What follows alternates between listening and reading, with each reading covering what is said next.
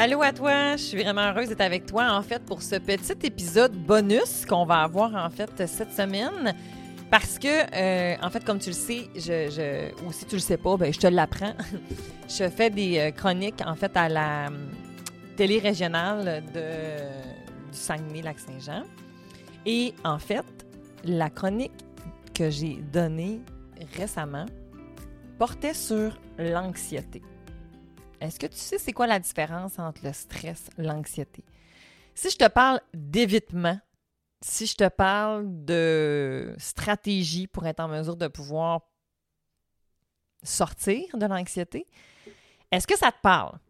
Est-ce que tu as l'impression que ça peut être bénéfique pour toi ou pour ton enfant? Parce que les stratégies qu'on va utiliser avec nos adolescents, avec les adultes, même avec les enfants, en fait, d'âge scolaire, ne sont pas euh, tous différents. Ça se ressemble énormément.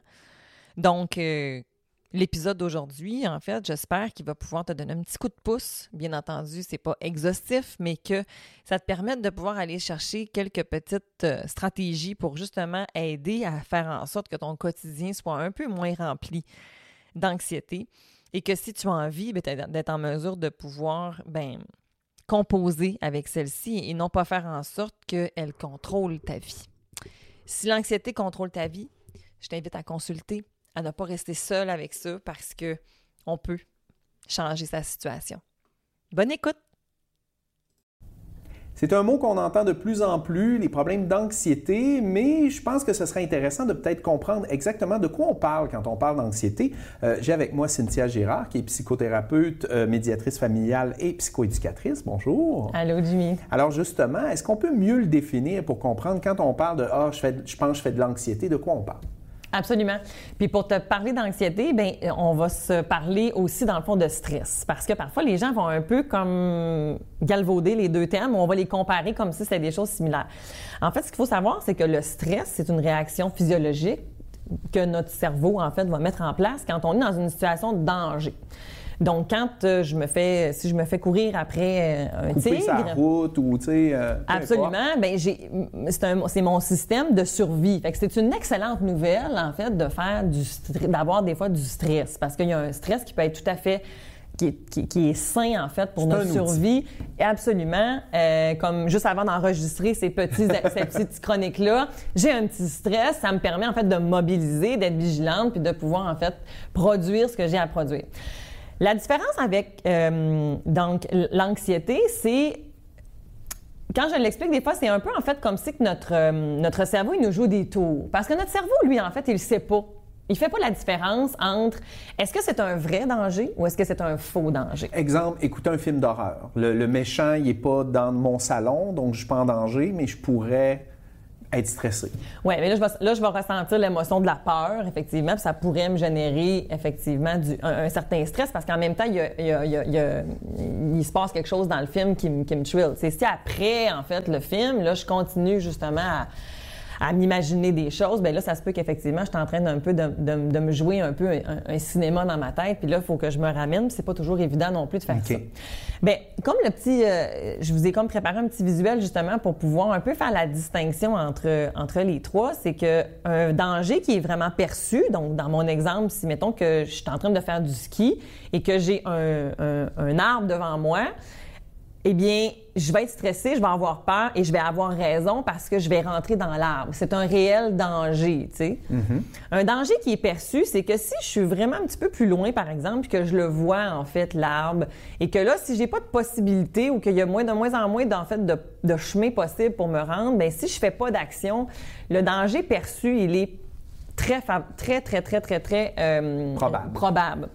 Mais le dernier, c'est que si, mettons, que je suis encore à la maison et que j'imagine que je pourrais rentrer dans un arbre et que là, je me sens stressée, je me sens pas bien, On a dit, on va aller faire du ski demain, puis là, tu dis, mais si je rentre dans un arbre, voilà, absolument. Là, je suis dans l'anxiété parce qu'il n'y a pas de réel danger actuellement. Mais mon cerveau, lui, il fait pas toujours la différence. Fait que ça va être à nous, en fait, de pouvoir lui dire, comme attends un petit peu, c'est vrai que la semaine passée, tu es rentré dans un arbre, mais aujourd'hui, je vais pas rentrer dans un arbre. Bon, bien sûr, bon, mettons ma méthode un peu est un petit peu rapide pour le sujet du jour, mais c'est c'est ça qui va se passer en fait dans notre tête. C'est pour ça qu'on va avoir un, un grand impact, on va avoir un- un- une incidence justement sur est-ce que, oui ou non, je suis vraiment devant un danger. Et l'anxiété, ben j'ai une pensée, j'ai tous les comportements physiques qui vont venir avec ça. Parce que mon cerveau, il sait pas, lui.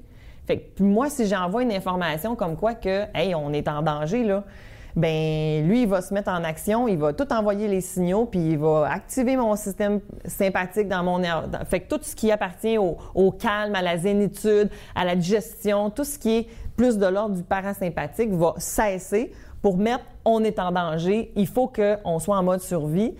Donc, Mais je dans pense certaines situations, ben, c'est pas nécessaire. C'est ça. Donc, les gens à la maison, je pense qu'ils vont, ils vont pouvoir facilement identifier ce sentiment-là. Maintenant, c'est à eux justement de se dire, OK, l'idée qui m'a amené à me sentir dans cet état-là est, un peu déraisonnée, elle est trop loin tout ça. Donc, ils ont identifié, OK, donc je suis en train de faire de l'anxiété. Qu'est-ce qu'on fait à partir de là?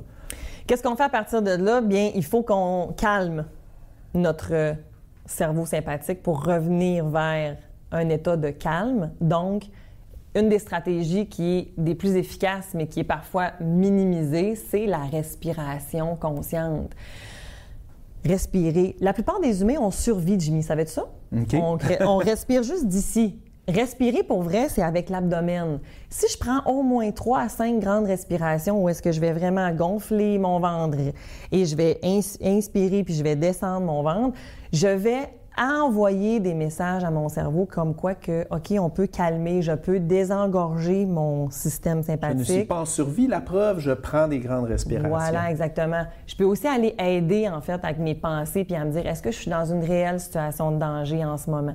Est-ce que là, j'ai vraiment besoin de mobiliser quelque chose? Est-ce que, et de se challenger, en fait, de mettre des fois nos lunettes noires de les enlever, pas de mettre des lunettes roses où est-ce que tout est beau. Parce que oui. ça se peut que tu te rentres dans un arbre, mais ben, lunettes plutôt bleues qui est réaliste. OK, qu'est-ce que je pourrais faire en fait si ça arrive? Ça, ça aide. Puis en terminant, à partir de quel moment on se dit, OK, là, ça m'arrive de plus en plus souvent, il faut tout le temps que je, sois en train de me calmer, j'ai peut-être un problème anxieux plus sérieux, puis là, on va chercher de l'aide. C'est dès qu'on en ressent le besoin, dès que, dès que ça impacte notre quotidien? En fait, effectivement, lorsque on, parce que l'anxiété, on ne pourra pas l'éviter. Ok, c'est normal de vivre de l'anxiété à certains moments. C'est tout à fait euh, adaptatif. Par contre, plus je me rends compte en fait que ça brime mon fonctionnement. Hein, si par exemple, je vais pas au ski, si de plus en plus je, délaisse des choses, je m'isole et que je ressens de la détresse par rapport à ça, puis que je suis pas bien, ce serait des signes, effectivement, pour aller probablement chercher de l'aide auprès, là, dans le fond, d'un psychologue, d'un psychoéducateur, psychothérapeute, travailleurs sociaux, en fait, des, intervenants qui travaillent avec cette problématique-là. Bon, mais parfait. Puis j'espère que pendant l'entrevue, les gens en ont profité pour euh, être conscients de leur respiration puis euh, prendre des grandes inspirations. Merci beaucoup, Denis. Ça me fait plaisir.